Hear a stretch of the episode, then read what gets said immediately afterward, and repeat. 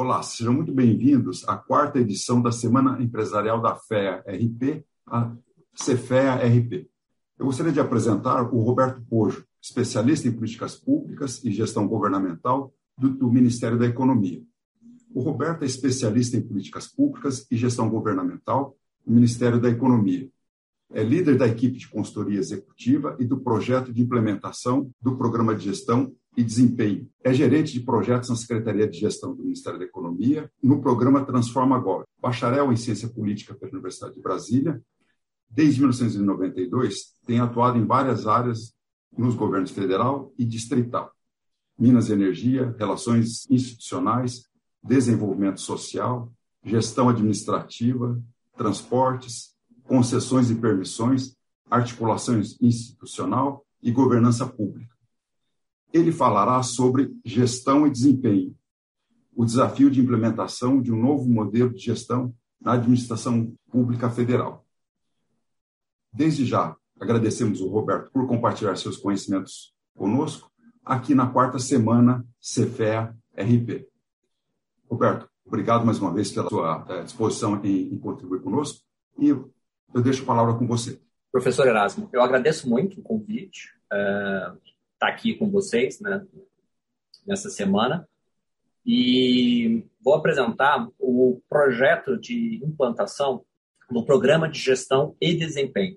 É um programa do Ministério da Economia que tem por objetivo modificar e, e aumentar a capacidade de gestão da administração pública como um todo. É um, é um projeto, de fato, bastante ambicioso, com uma capacidade de transformação muito intensa da administração e, e imbuído dessa, desse objetivo, imbuído de um espírito de, de inovação, é, que a equipe e o projeto se formam no âmbito da Secretaria de Gestão, em parceria com a Secretaria de Gestão de Pessoas, e nós damos uh, início ao programa de gestão e desempenho. Bom, o programa de gestão, ele existe na administração pública o conceito dele desde 1995. Ele, primeiramente, foi previsto, e, e, e até hoje é o instrumento que, que regula ele, é o decreto 1590 de 1995. Nesse decreto tem a primeira previsão sobre o programa de gestão. Qual o conceito que, que surge com o programa de gestão? A ideia é que você apresentasse para a administração pública uma nova forma, um novo modelo de gerenciamento das suas equipes. Ao invés de você fazer o controle de frequência, que é o, o, né, o padrão instituído a, a, desde sempre na administração pública, a implantação do programa de gestão leva a você dispensar o controle de frequência, dispensar o controle da, da folha de ponto e gerenciar a equipe, né? fazer, fazer o gerenciamento da equipe a partir das suas entregas e do seu desempenho. Então, lá em 1995 foi, foi previsto no decreto 1590.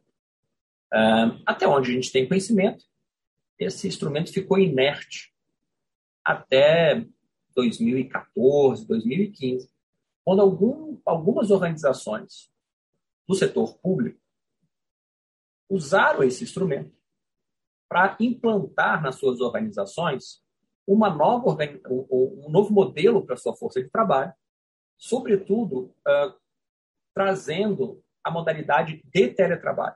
Percebeu-se no, no instrumento do programa de gestão uma possibilidade de implantação do teletrabalho na administração pública. No período entre 2014 e 2018, várias organizações, a partir do decreto, foram instituindo os seus programas de gestão.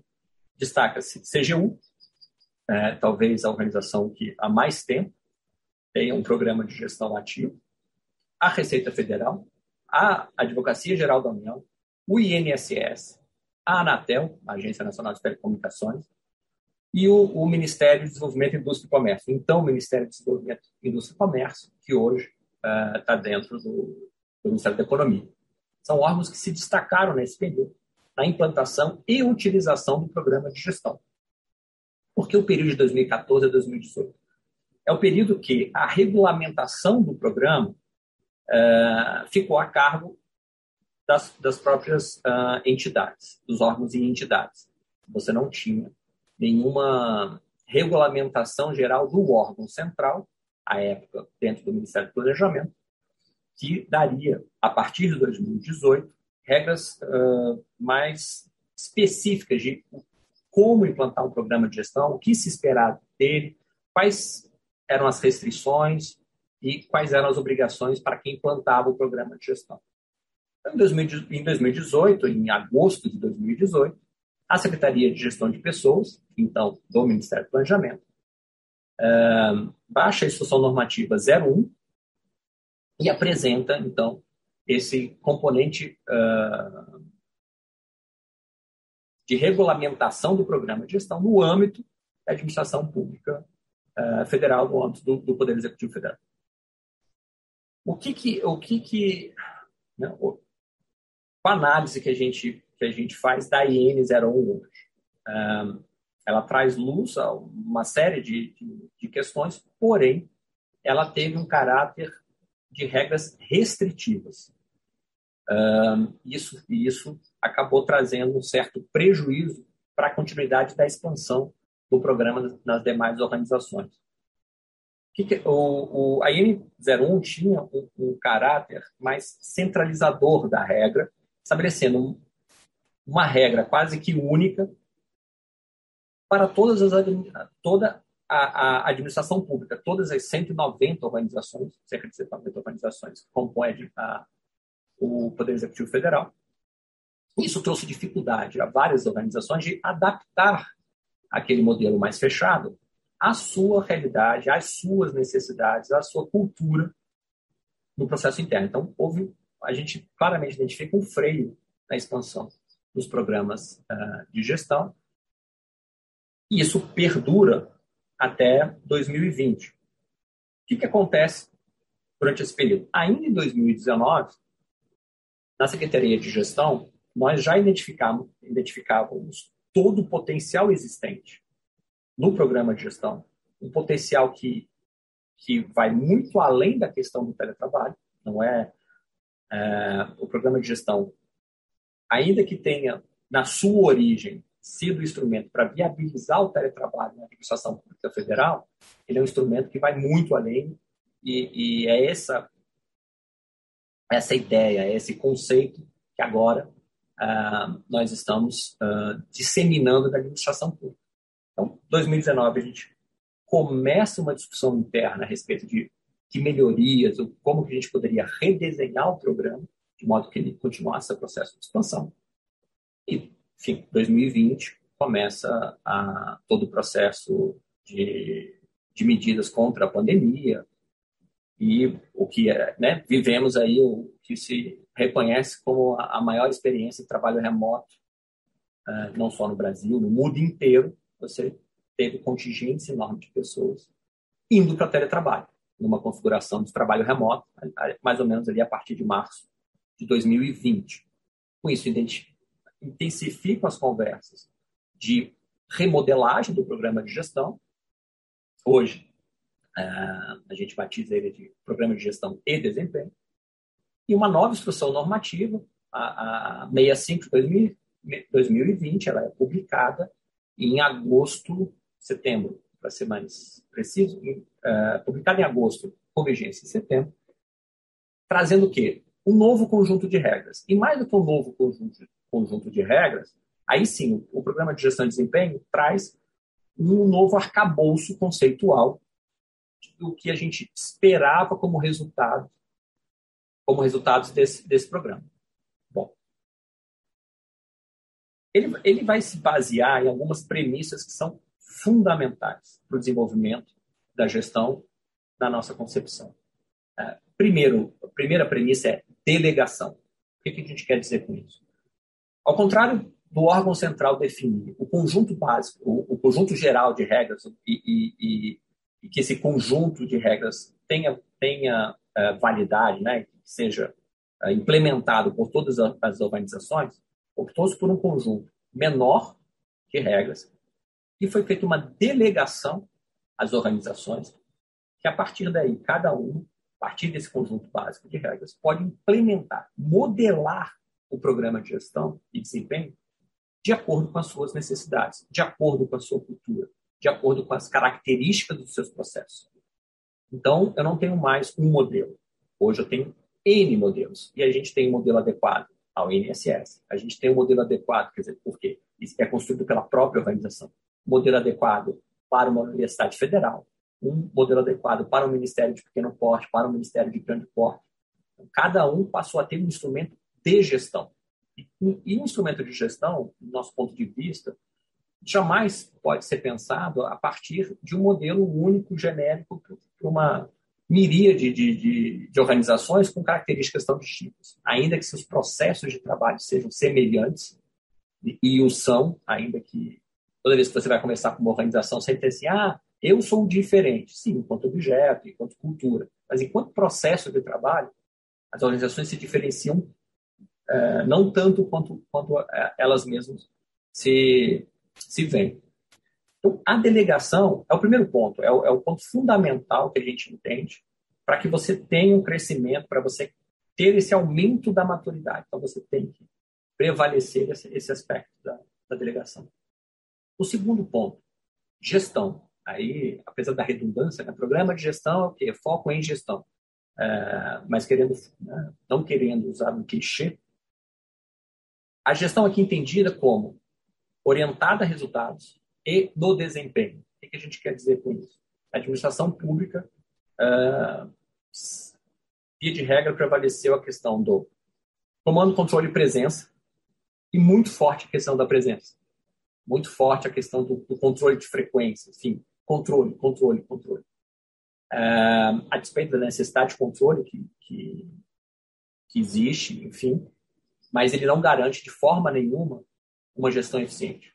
Então, o controle passa a ser um caráter não central dentro do, do, do programa e o programa é concebido para ser orientado a, a, a, resultados e no desempenho. Esses elementos já existiam na IN 01 e foram reforçados na IN 65.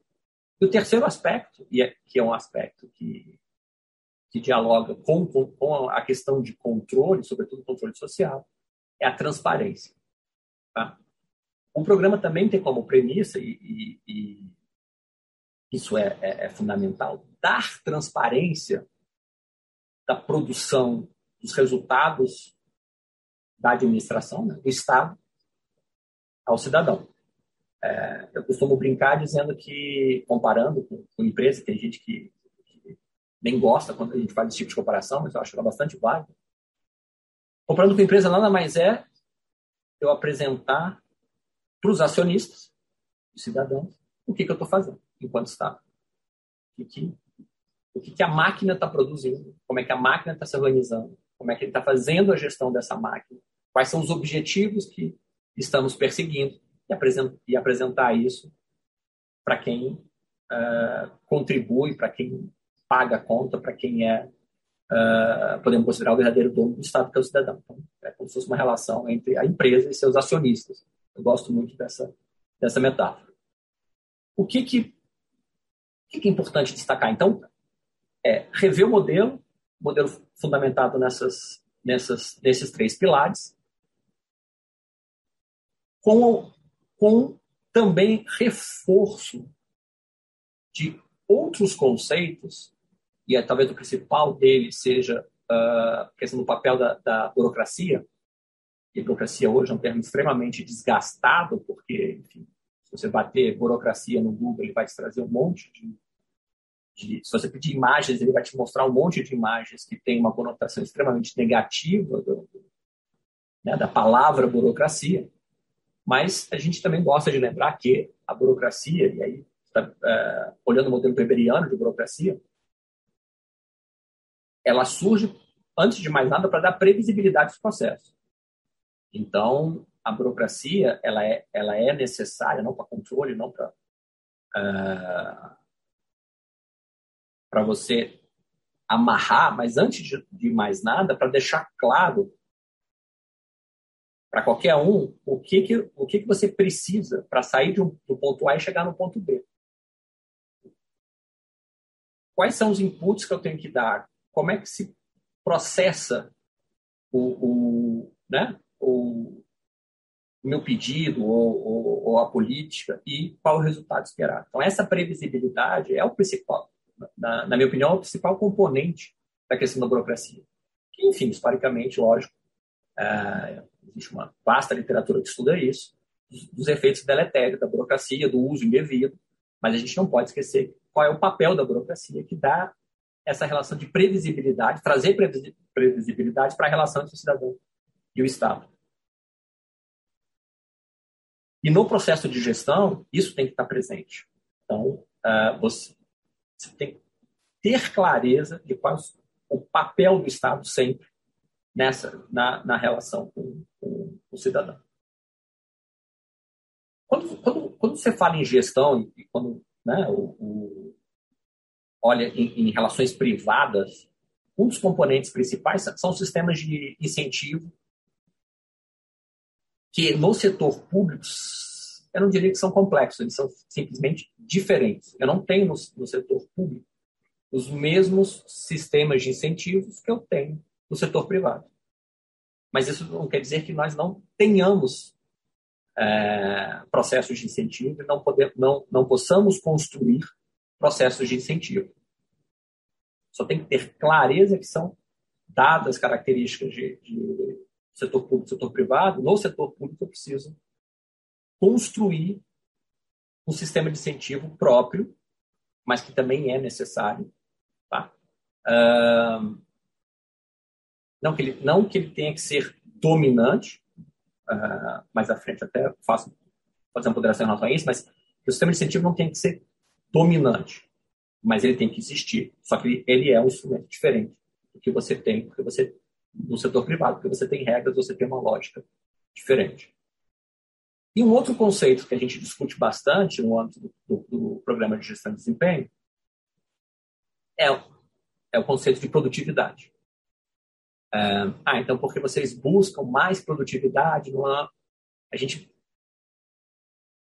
a gente entende hoje que o conceito de produtividade vindo do, do, do, da esfera privada, vindo dos conceitos uh, iniciais, uh, Taylor, Fayol, são muito difíceis de, de aplicar no, no, no, serviço público, não pela estruturação, mas a nossa visão, uh, e aí eu digo, pelo menos a, a visão da, da nossa equipe, inclusive, é de que é um conceito que não traz o retorno esperado se eu trabalhar com a ideia de perseguir aumentos de produtividade. Por quê? Porque os processos de trabalho, a organização dos, processos de trabalho, não são.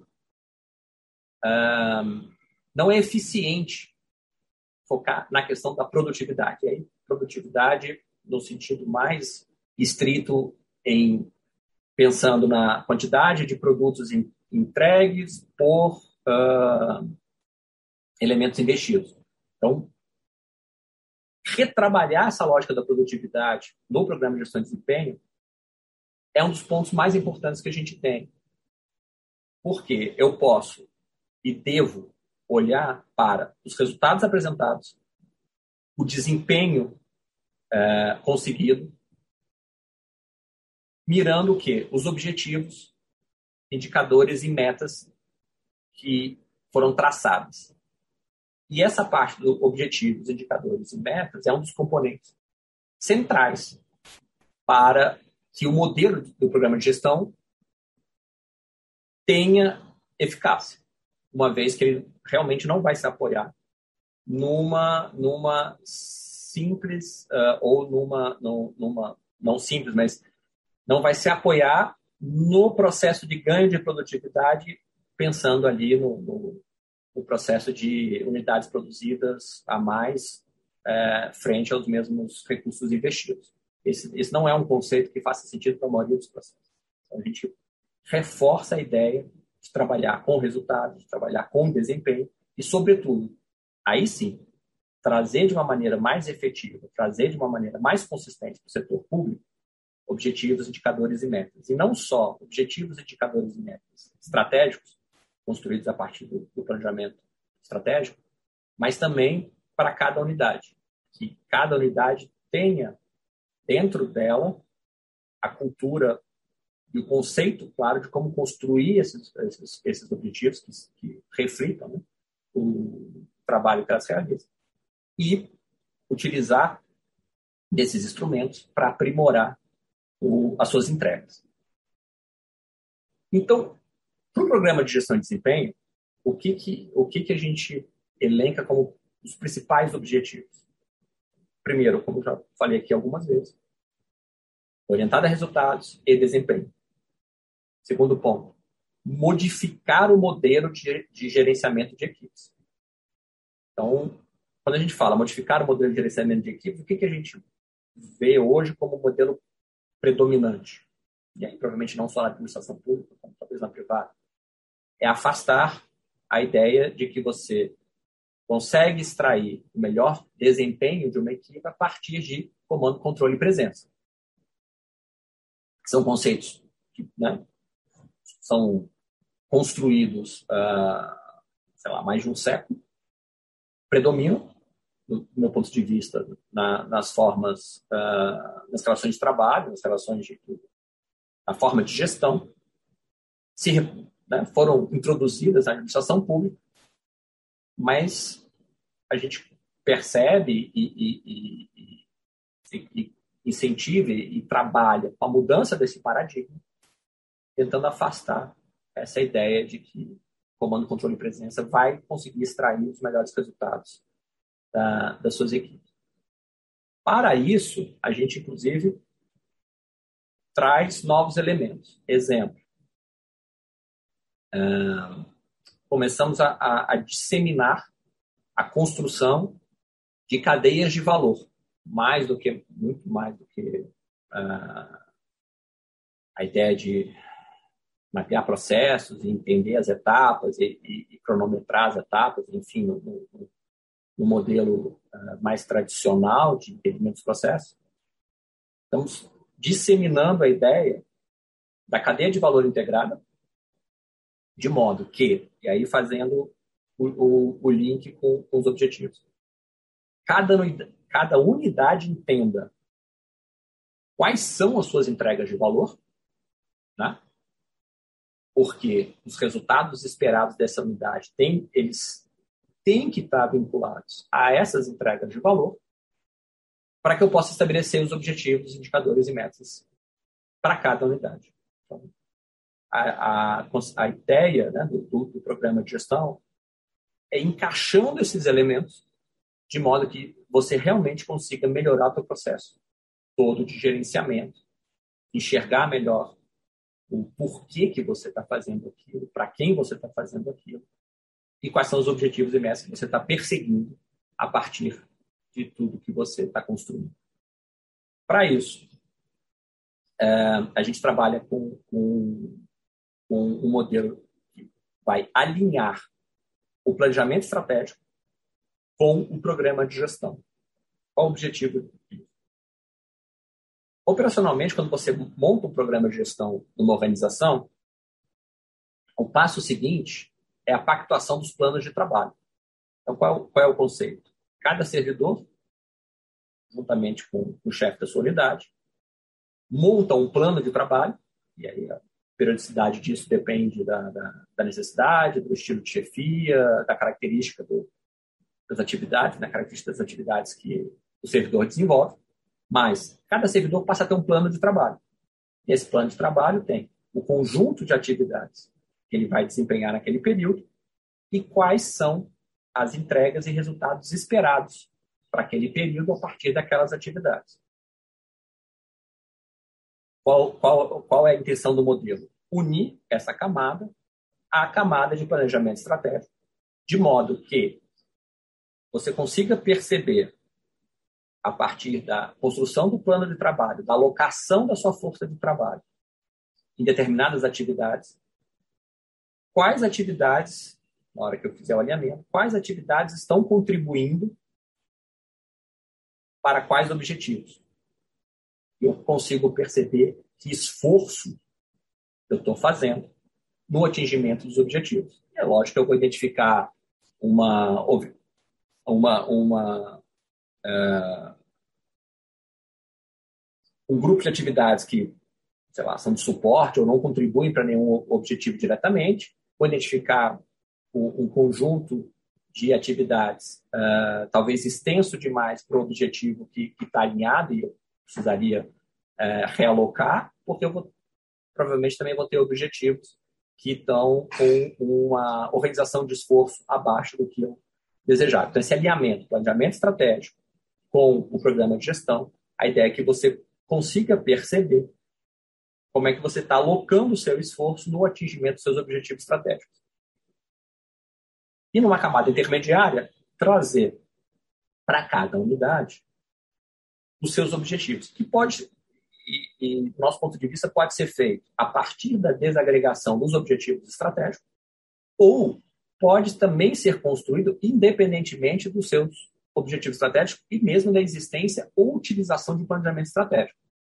Ah, e aí, enfim, pra, né, ah, falando do, do, mundo real, a gente não pode ficar esperando a organização ter uma maturidade de planejamento e uso, mais do que execução do planejamento, né, o, a internalização da cultura daquele planejamento na sua instituição, sobretudo no serviço público, que, uh, na administração pública que você tem, uh, mudanças a cada quatro anos e às vezes em intervalos menores do planejamento estratégico, porque óbvio que com, com mudança de governo você tem uma reorientação da, das prioridades e você acaba orientando pelo menos parte dos objetivos de cada instituição, não todos, mas parte dos objetivos de cada instituição. Então, para os, na administração pública, a, a, a, o ganho de maturidade do processo de planejamento ele, ele, é, ele é mais do meu ponto de vista, ele é mais complexo do que numa instituição privada, mas não afasta a sua necessidade e os benefícios que, que, que, que provém do planejamento estratégico. Muito pelo contrário, só tem que ser adaptado à realidade do setor público. Então, dentro do modelo do programa de gestão de desempenho, a nossa intenção é disseminar o uso, como eu falei, todos os objetivos, uh, indicadores e metas no nível de cada unidade, para que cada unidade consiga perceber se estabelecido o objetivo, e no primeiro momento nem se entra no mérito se aquele objetivo é válido, não é válido, uh, isso com o processo e com a maturidade, você vai poder fazer o, a readequação e, e, o ajuste desse objetivo, mas com a, a, a orientação do seu trabalho para esses objetivos, nós entendemos que a gente vai estar contribuindo bastante para o crescimento do, dos processos de gestão e dando uma maior capacidade de entrega e, uma, e inclusive, uma, uma maior capacidade de adaptação quando esses objetivos são alterados. Você realmente percebe como é que você se organiza, como é que você está fazendo toda a gestão né, da, daquela unidade, todos os recursos, todas as pessoas, o atendimento daquele, atingimento daqueles objetivos. Consequentemente, você tem uma facilidade de reorientar quando for necessário. O que a gente percebe como ponto crítico? Uh, para você, uh, bastante óbvio, né? Para você modificar a cultura, o modelo de gerenciamento, você está modificando, antes de, de mais nada, os seus chefes, a forma como eles pensam, a forma como eles vão conduzir o gerenciamento de suas equipes. Então, um dos, se a gente tivesse que eleger um ponto crítico para a implantação do programa de gestão de desempenho, o ponto crítico para nós é o chefe, que merece, da nossa parte, então, um, um, um conjunto de ações que vão capacitação, treinamento, sensibilização, é, para oferecer a oportunidade, e aí é um, é um aspecto importante, de mudança. Porque oportunidade? A gente não tem nenhuma expectativa que a gente vá mudar uh, de cabo a rabo toda a administração pública. O, o, a adoção do, do, do, programa ela é voluntária, ela, ela tem que ser percebida como um, um, um ganho de valor para a instituição, então cada instituição cada instituição está completamente livre para adotar ou não o programa. E a partir daí também esse processo uh, acontece dentro de cada organização. Você vai ter unidades onde o chefe vai ou já ter uma forma próxima de, de gestão uh, dentro do modelo do programa, ou tem uns que não vão querer abrir mão do, do modelo que eles já enfim, praticam há anos e se sentem confortáveis com essa prática. Resumidamente, o que a gente, uh, quais são os pontos de destaque no nível operacional do processo de gerenciamento? Então, primeiro, acompanhar as entregas de valor. O, que a gente define como isso? Entrega de valor é aquilo que a gente até brinca, né? É o que importa para o seu chefe. Mas é o que se espera da sua unidade, né? O, o que que o que, que deriva disso? É fugir do microgerenciamento. E que a gente pode representar com, com aquela história de controlar quantas reuniões foram feitas, quantos e-mails, quantos processos foram vistos. Então, você ficar o tempo todo gerenciando as tarefas de suporte, as tarefas intermediárias, ou as tarefas ou atividades intermediárias, e não a atividade principal, não a entrega principal da sua unidade. Então, redirecionar o, o modelo tem por objetivo redirecionar a atenção do gerente para esse aspecto central, tirando dele é, essa necessidade de controle das tarefas ou atividades intermediárias. Só que, para que isso aconteça, é óbvio, você vai, vai modificar uma série de relações. Então, fundamental restabelecimento é, de uma relação de confiança muito grande, sobretudo quando você implanta teletrabalho. Né? aí você perde a visibilidade, né? você sai do seu campo visual. Ah, ah, as pessoas saem do seu campo visual e isso gera desconforto em muita gente e também gera uh, essa insegurança de o que, que ele está fazendo. Ele está trabalhando, não está trabalhando? Sim. Mas o modelo prevê que você tem que construir essas, essas relações de confiança, incentivar uma autogestão dos seus servidores, por quê? Além de você não conseguir fazer esse controle da presença ali ou do modelo né, como comando controle, ela é um desperdício per si. Né? Você, na sua posição gerencial, gastar energia, gastar tempo fazendo a gestão de tarefas, fazendo o, o controle de tarefas dos seus colaboradores e não fazer a gestão no nível mais alto, que é focando sempre a entrega dos seus, dos seus colaboradores. Então, dentro do, do novo modelo, o chefe tem que refazer, em alguns casos, né, as relações de confiança. Elas têm que atingir um patamar muito mais alto do que você tem hoje, sobretudo em organizações que forem implementar teletrabalho, seja integral ou parcial. Incentivar a autogestão. O que é autogestão? É a perspectiva que o servidor não vai ficar esperando, aguardando ou né, é, tendo a expectativa que cada passo dele vai ser validado pelo chefe. Não, você tem que romper com isso. E a, a, a, o processo né, tem que ser muito mais fluido. O que, o que é né, encomendado vai ser entregado no prazo estabelecido e essa relação tem que ser construída e o, o, um dos componentes principais é a questão da autogestão, a questão da segurança do servidor, de que a execução dele está tá, tá, tá caminhando, está dentro da expectativa, sem precisar da constante validação do chefe. Hoje, o, o, teletrabalho é um chamariz muito grande, né, né? Quando a gente fala em programas de gestão de desempenho, uma vez que ele viabiliza a implantação de teletrabalho, mas eu gosto muito de. Eu sempre enfatizo bastante: programa de gestão não é igual a teletrabalho. Teletrabalho é uma das modalidades de execução de atividades dentro do programa de gestão. Bom, só que para uh, nós é muito claro, para você atingir esse patamar, o que, que você precisa construir. Primeiro, aquelas relações de confiança, uh, estimular o, o, o, autogestão. Para quê? Não só tudo.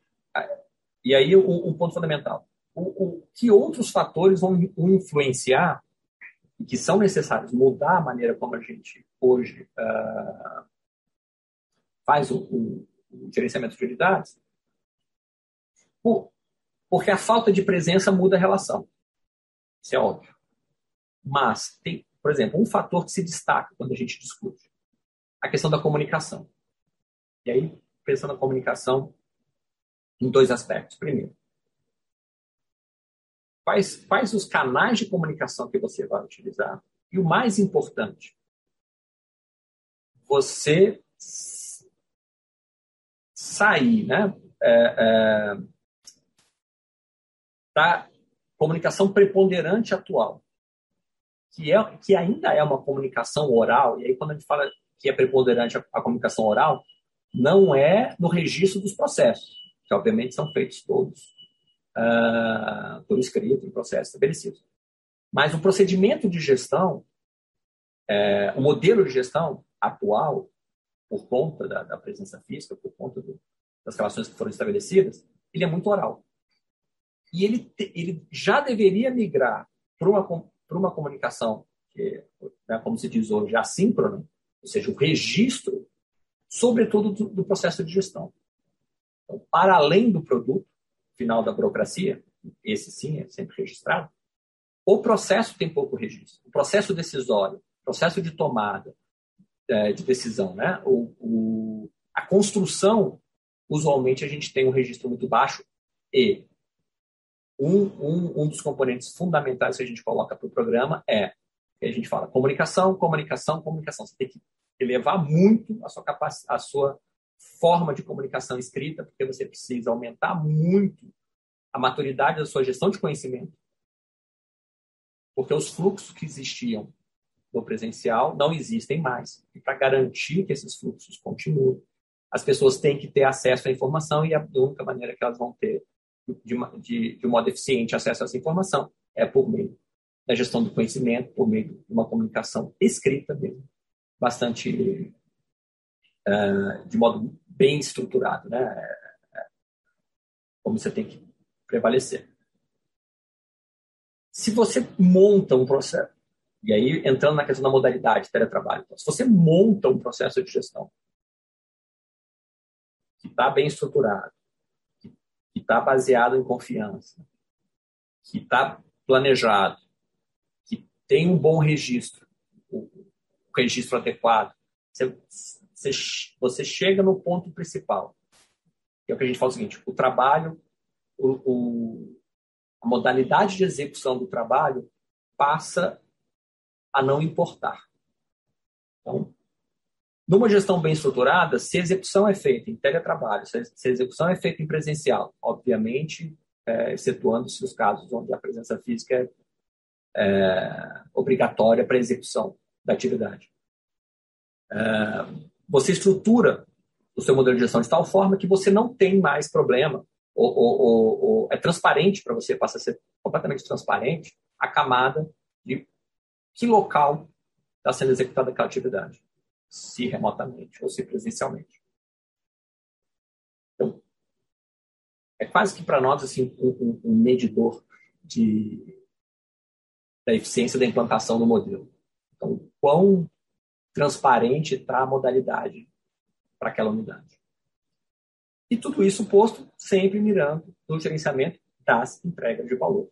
Das entregas de valor, aquilo que se espera, aquilo que ah, que é percebido como a, quase que a razão de ser daquela unidade. E aí eu estou sempre trabalhando, né, falando aqui no nível unidade, mas obviamente que isso vale depois para a organização como um todo, né, e, isso, e suas subunidades.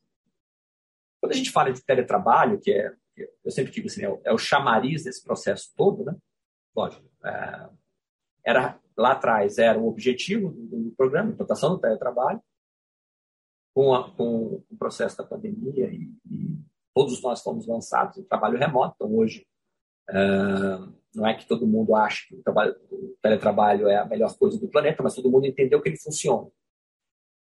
Dois aspectos derivados da pandemia tornam possível, tornaram possível uma rápida expansão do programa de gestão e desempenho no seu componente de teletrabalho.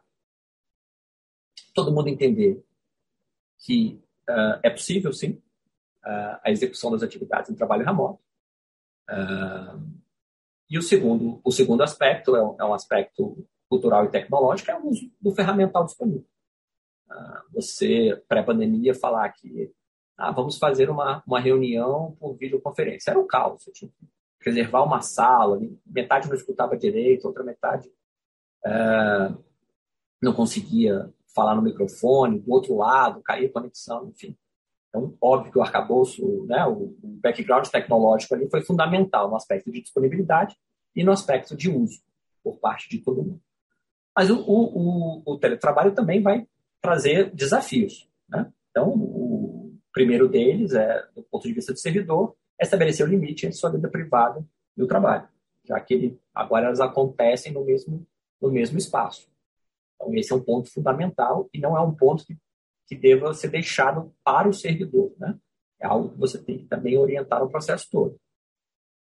E os pontos para a, a, a organização entra a questão de distanciamento da cultura da, da, instituição, isso é um desafio, porque é óbvio que, que a cultura da instituição é feita a partir das relações sociais estabelecidas entre as pessoas que lá trabalham, e você não tem mais a forma de, de, de, de relação social, presencial e com, com, com, o que derivava disso. Mas isso não quer dizer que você não consiga construir, instituir uma, uma cultura da instituição tão boa ou melhor do que, a, que você tinha antes, a partir do momento que você tem uma, uma conformação distinta, e aí, né, no, no futuro, dizer, já começa a viver isso, a gente chama do modelo híbrido, né, com parte no presencial e parte em teletrabalho. O ponto, o, o, o ponto fundamental do, do para olhar o teletrabalho é que você não pode olhar o, quem está em teletrabalho como alguém distante e apartado da sua organização. Ele está presente tanto quanto aquele que está no, no, no, presencial e tem que o seu modelo de gestão tem que ser capaz de, de uh, gerenciar igualmente, como eu falei, independentemente da modalidade que ele esteja executando. E o, o que, que a gente uh, percebe e, e, almeja né, com, com isso tudo? É, é o aspecto uh, essencial de quais são as etapas daqui para frente a partir da implantação do programa de gestão de desempenho. Então, o, o que, que a gente Essa primeira fase, que é o que a gente ainda está vivendo, o programa tem como objetivo né, ser apresentado e, e, implantado em algum nível em todos os 190 órgãos da administração, é, órgãos e entidades da administração, mas, como eu falei, ele tem caráter voluntário. Então, cada um ao seu tempo vai, vai implantar, vai utilizar o programa de gestão. Mas o que, que a gente tem como visão, visão de futuro? Que com o programa de gestão, com esse redirecionamento ou com essa reconstrução do, da maneira como se faz a, a, a, a gestão, ou melhor dizendo, o que, que a gente tem então como visão de futuro? É reconstruir ou restabelecer novas relações onde o resultado realmente seja o, o, o, ponto principal, né, como a gente fala, orientado a resultados, de modo que toda a estrutura, é, a gente até brinca que é uma revolução silenciosa, né, porque toda a estrutura vai se transformando então você vai rompendo com relações culturais muito fortes, né, do modelo anterior, mas, e você vai reconstruindo, reconectando essa, essas, essas relações com um novo paradigma tal que você realmente alcance um novo patamar de desempenho, que você realmente reconfigure a forma que, que se relacionam chefes e servidores, uh, retirando do, do processo o que a gente entende como desperdício. Tá? Que, como eu destaquei, qual é um dos maiores desperdícios que você tem é, hoje é o desperdício quando você faz um processo de gerenciamento que foca em tarefas, que foca em, em manter etapas do processo e simplesmente não está orientado ao resultado do desempenho que você espera. Nessa construção toda, a gente tem uh, a expectativa de que, com o passar dos anos, isso não é um, um não é a expectativa não é de, de curta implantação e, e maturação, é, são ciclos longos de, de, de maturação, mas que de fato isso vai transformar completamente a, a, a, administração pública e transformar com resultados extremamente positivos para o cidadão. Essa é a nossa expectativa com o, o, processo, processo de gestão, de gestão mais modernos, processos de gestão com que é, desenvolvam e, e, e, tragam resultados melhores, ainda que né, isso seja uma, uma, quase que uma obviedade, né, quase um, deveria ser quase uma razão de ser, mas que você precisa fazer essa mudança estrutural. O, o modelo, o modelo atual de gestão ele, ele, ele vai ter, né, chega no limite de, de estruturação e agora você precisa alterar esse modelo de gestão para poder, sim, com os recursos que você tem, conseguir de fato entregar mais à sociedade.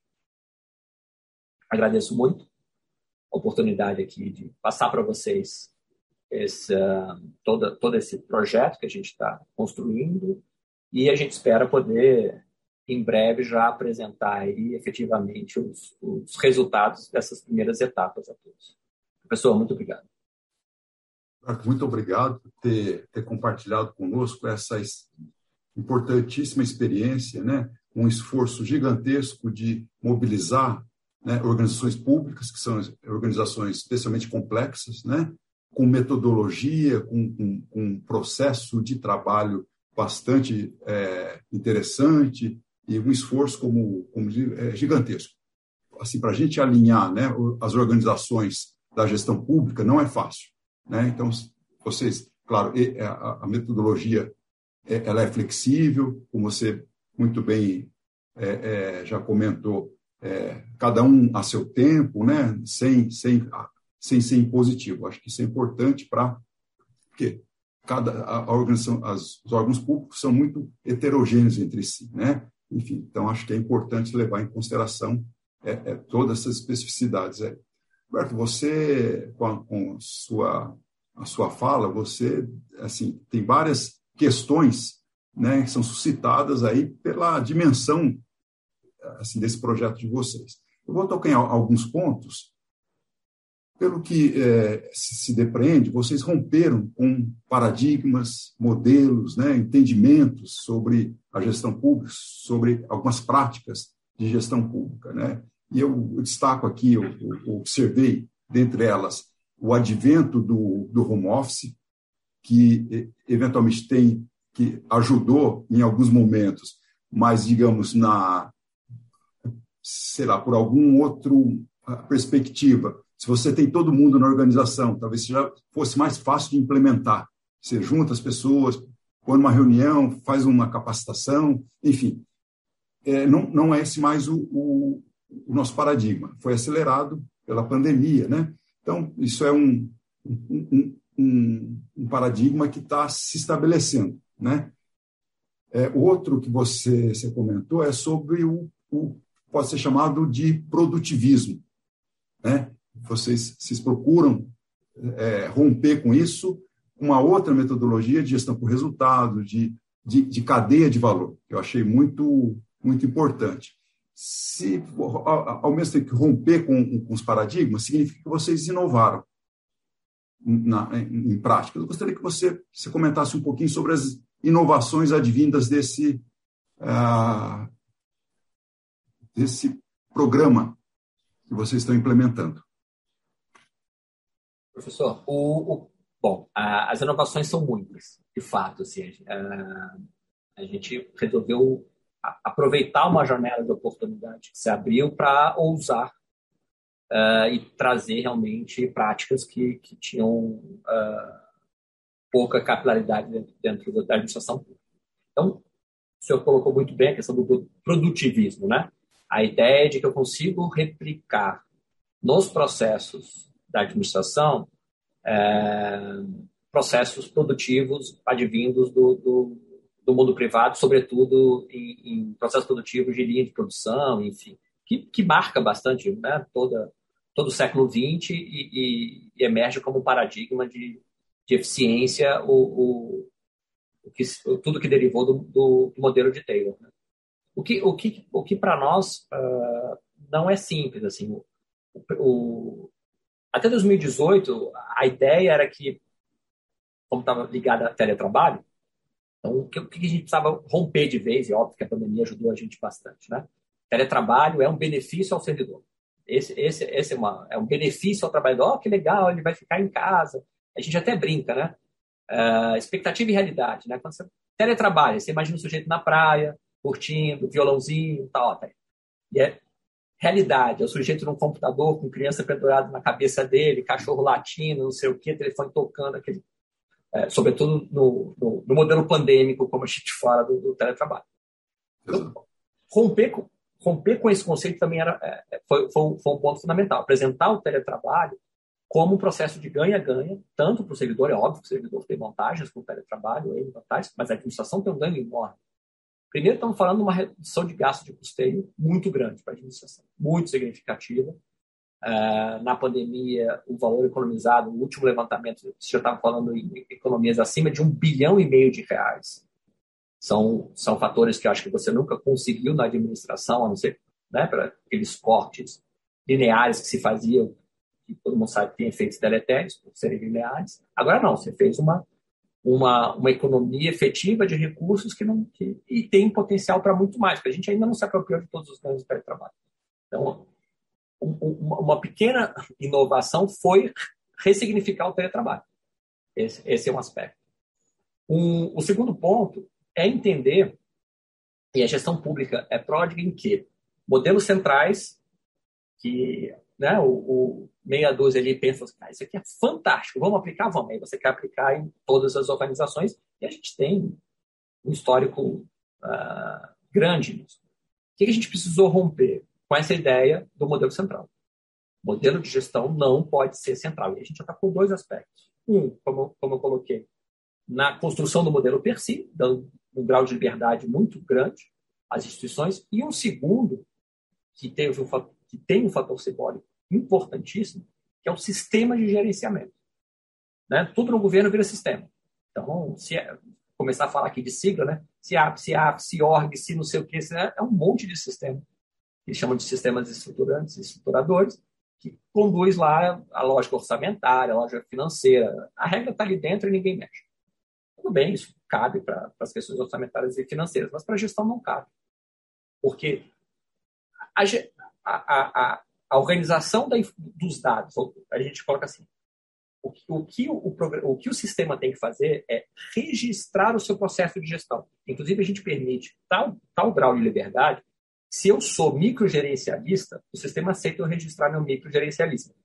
Ele só escancara o meu custo de registrar isso, de, de acompanhar e avaliar cada uma das atividades. Um ponto que eu não, não coloquei, mas toda atividade passa a ser avaliada pelo chefe. Então, a entrega resultante, daquela, ou as entregas resultantes daquela atividade, de cada uma das atividades, são avaliadas pelo chefe. Qual é o intuito disso?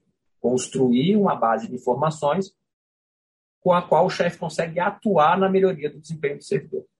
Tá? Então, esse, esse é, um, é, um, é, um, ponto importante. Mas a questão do sistema é, foi simbólica. O que a gente fez? Não tem sistema central o Ministério disponibilizou dois sistemas, um desenvolvido pela Superintendência de Seguros Privados, a SUSEP, e o outro pela CGU, adaptado por um outro pelo Ministério de, de Meio Ambiente e pelo CAD. Então, a gente também mexeu muito nessa, nessa conformação de um sistema central, normalmente desenvolvido por uma fábrica de software ou pelo CERT. Sistemas lentos, pesados, caros. Não. Vamos, vamos trazer o que o mundo privado faz aí desde o Linux, ou talvez antes dele, que é um, um, processo colaborativo. Então, a gente também inovou nessa questão. Então, a gente lançou dois. O que é lançar, lançar dois sistemas? Está aqui os sistemas, código-fonte, manual de implantação. É de quem quiser. Ah, mas eu não quero nenhum dos dois. Problema nenhum. Você pode desenvolver o seu. Por quê? Porque o sistema, primeira etapa dele, eu vou registrar como é que eu estou fazendo a minha gestão dentro de um modelo básico. Tá? E o segundo, eu vou extrair daí as minhas informações de gestão. Então, ou esse modelo faz sentido para mim, ou depois de dois ciclos, sei lá, rápidos, eu vou falar, cara, isso, isso, isso não me informa nada, isso não me ajuda em nada, porque isso não reflete em nada a minha instituição, a minha cultura da instituição, o que, eu espero. Então, esse ajuste, é, esse rompimento mesmo de paradigma, de um sistema central, igual, né? Todo mundo olhava para a gente assim com cara de espanto, vocês são malucos. E tem funcionado muito bem. Tem funcionado muito bem, a gente está conseguindo formar uma rede colaborativa e o, o, sistema que saiu da CGU já passou pelo, pelo MMA, pelo CAD, como, como pessoas que a, ajudaram no, desenvolvimento. Agora o IPE já falou, não, eu, eu vou contribuir. Então, cada um vai dando o seu pedaço de contribuição. Isso é muito mais rápido, muito mais barato do que qualquer sistema central. Então, são aspectos que realmente a gente trabalhou para rompendo mesmo paradigmas e, e, obviamente, tivemos todo o patrocínio possível para caminhar nesse sentido. E até agora a gente tem percebido que ele, que ele tem dado certo. Mais uma, uma questão relevante é como é que vocês fazem para alinhar a, estratégia com o operacional, né? o objetivo estratégico com o dia a dia das operações. Então, como, como eu falei, essa questão do planejamento estratégico, eu, eu brinco, não é exatamente o forte da administração pública por N fatores. Mas não quer dizer que ele não seja extremamente necessário e talvez um dos fatores uh, de perda de, uh, que, que acarrete uma, uma, uma perda de desempenho da administração pública. Então, o que, que, a, gente, o que, que a gente trabalha? É um segundo projeto, uh, onde a gente, inclusive, também foi uma inovação, na Secretaria de Gestão, que é a conformação de equipes, que a gente chama de consultoria executiva, que, é, onde a gente atrai talentos, especialistas em determinada temática, nesse caso, gestão estratégica, que vão prestar serviços aos órgãos e entidades que necessitam desse serviço. Então, a, a ideia da Secretaria de Gestão é dar um suporte para que as organizações aumentem a sua maturidade no planejamento estratégico. Primeiro ponto. Né? Então, se eu quero alinhar, eu preciso ter os dois pontos que a gente vai alinhar. Então, temos a construção do programa de gestão, a gente precisa fortalecer o planejamento estratégico.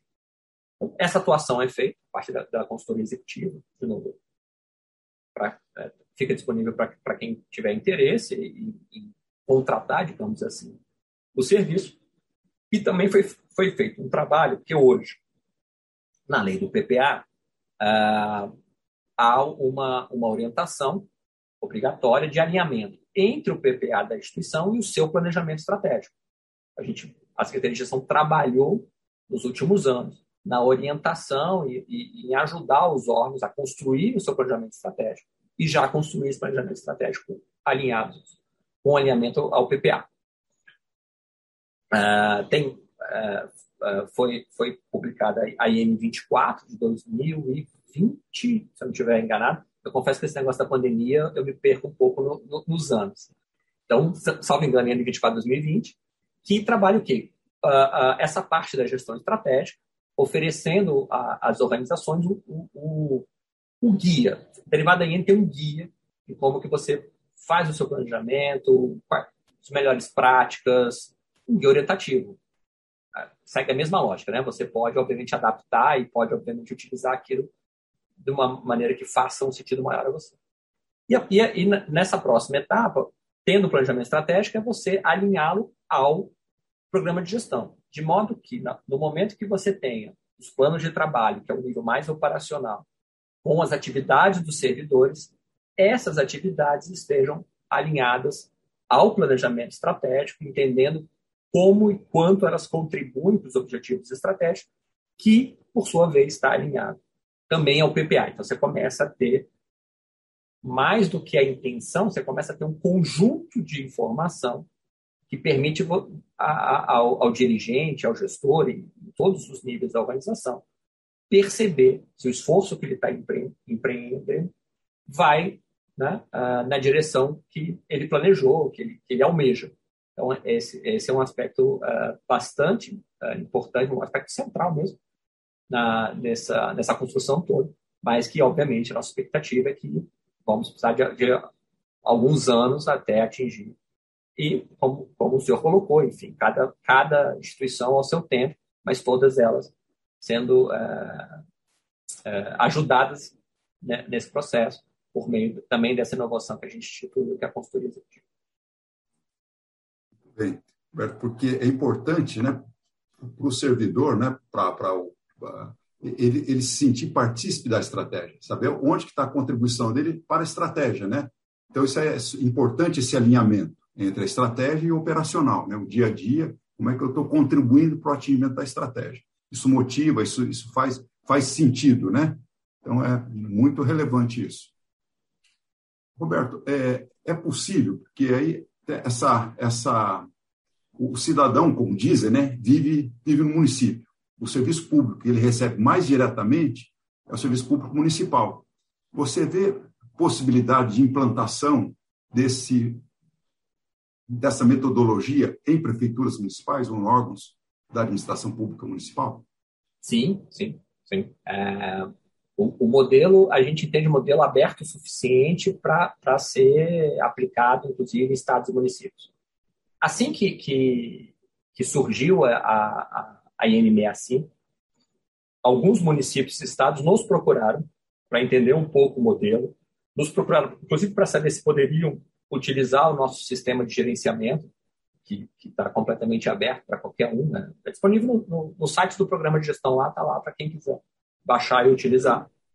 É, então, é, município de São Paulo, Estado do Rio Grande do Sul, é, Goiás, até cidades, Brusque, tivemos uma conversa com Brusque, tivemos conversas com, com, com outros poderes também, já tivemos conversa com, com, o Supremo Tribunal Federal, com TJs, com é, defensorias públicas. Então, é, é um modelo que claramente é, se adapta, foi concebido para isso, né, para conseguir se adaptar às características próprias da, instituição. É, acho que isso é o ponto fundamental. Tanto que, internamente, o que, que a gente percebe? Assim, a, tanto o Departamento de Polícia Rodoviária Federal está adotando o, o, modelo, como a Secretaria de Política Econômica do Ministério da Economia. Quer dizer, né? vamos pensar que mais distante impossível.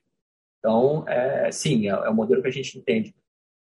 Talvez ele tenha, e, e como o, o senhor destacou, provavelmente ele tem, sobretudo no aspecto da transparência, os melhores efeitos no nível municipal.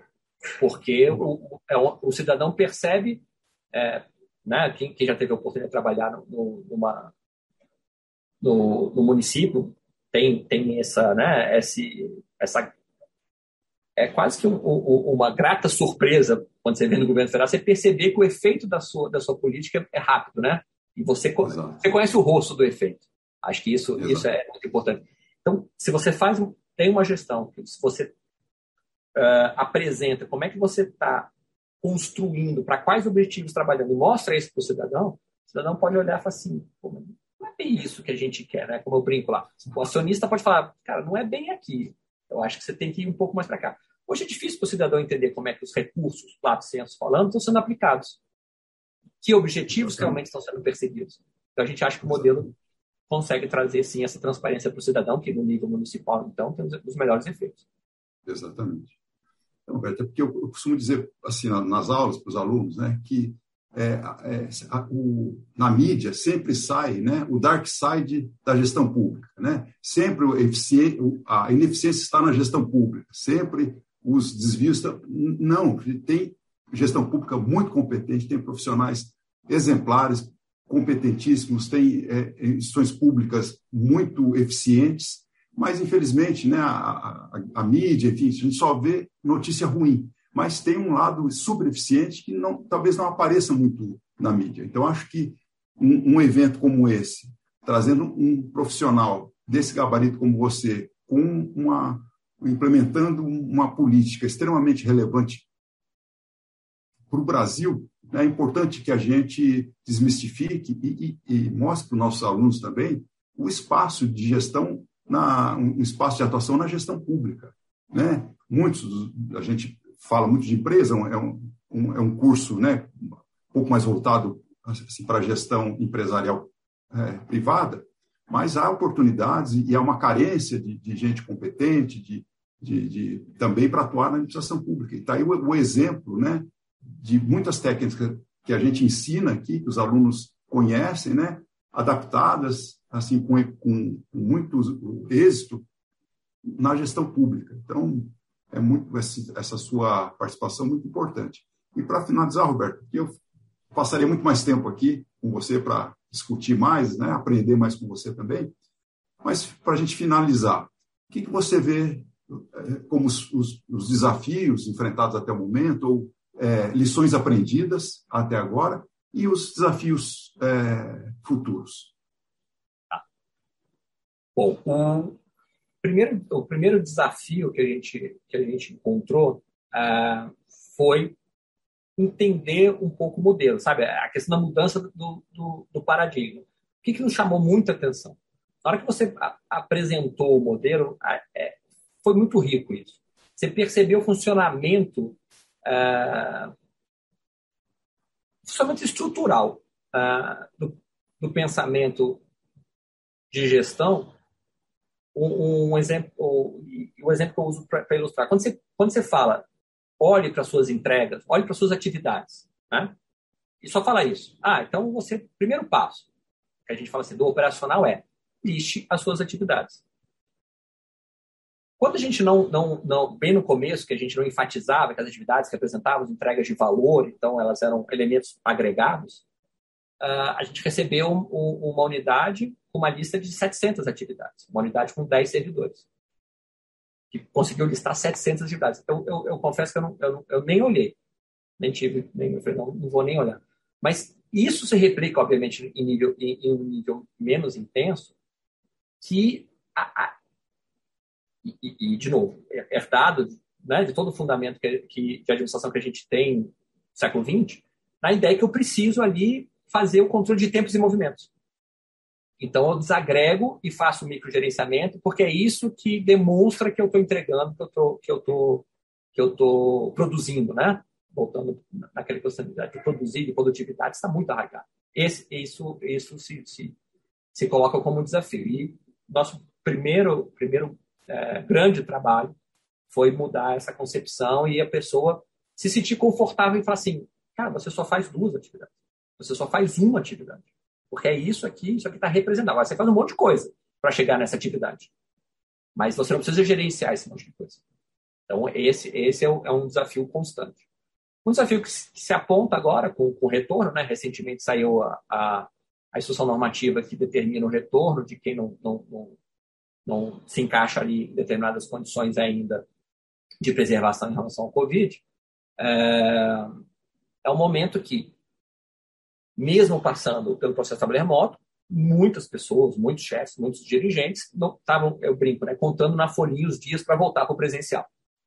Então, não via a hora de ver todo mundo na sala, feliz, oba, agora voltamos ao normal. É...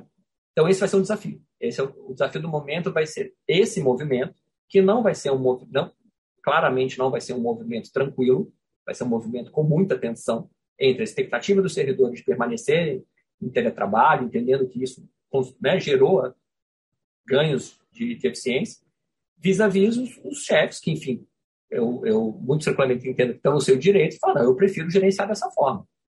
Então, é, esse vai ser um desafio pra gente, que a gente vai enfrentar no, no, nos próximos meses, assim, né, essa, esse conflito, e a gente vai ajudar a tentar gerenciar, enfim, e, e espalhar. Como, como visão de futuro, olhando lá na frente, o que, o, o que a gente imagina é conseguir construir todo esse alinhamento para cada organização, de modo que você tenha realmente uma clareza muito grande de o que você está produzindo, o, qual o desempenho que você está obtendo de cada unidade, que objetivos elas estão perseguindo, Né? Tem muito isso, assim, né? O, aquele famoso, pega alguém no SUS e pergunta, o que, que sua unidade entrega? E o cara demora ali um tempo para pensar, o que, que, que, eu faço mesmo? E aí se você junta o, mas o que, que você faz que alguém usa? Né? Tendo aquela ideia da cadeia de valor. Aí o sujeito fala, não, não sei não. Eu faço isso aqui, agora se alguém usa, não tenho a menor ideia. Essa mudança estrutural é a nossa visão de futuro, porque isso rompe com uma, com, com uma série de ineficiências, muito mais do que você ficar repensando ali processo de trabalho, de produtividade, qualquer coisa que o valha. Porque é, é, são essas mudanças estruturais que realmente vão refletir é, ganhos que, enfim, não, não, não advém simplesmente de, de, de quase que, que, alterações cosméticas em processos ruins. É, esse, é isso que a gente quer romper. Roberto, excelente a sua participação. Gostaria de te agradecer demais por compartilhar conosco a sua experiência, a sua competência na, na gestão pública. Agradecer aos participantes que estiveram conosco nessa, nessa palestra. E até uma próxima oportunidade, então. Muito obrigado, Roberto. Muito obrigado aos participantes. Até uma próxima oportunidade. Tchau, obrigado, tchau. professor. Obrigado, professor. Obrigado a todos e sempre à disposição. Muito obrigado. É mais um conteúdo produzido pela Faculdade de Economia, Administração e Contabilidade de Ribeirão Preto, a FERP USP. Veja todos os nossos conteúdos em vídeo em nosso canal do YouTube ou acesse o site media.ferp.usp.br para acompanhar também nosso podcast.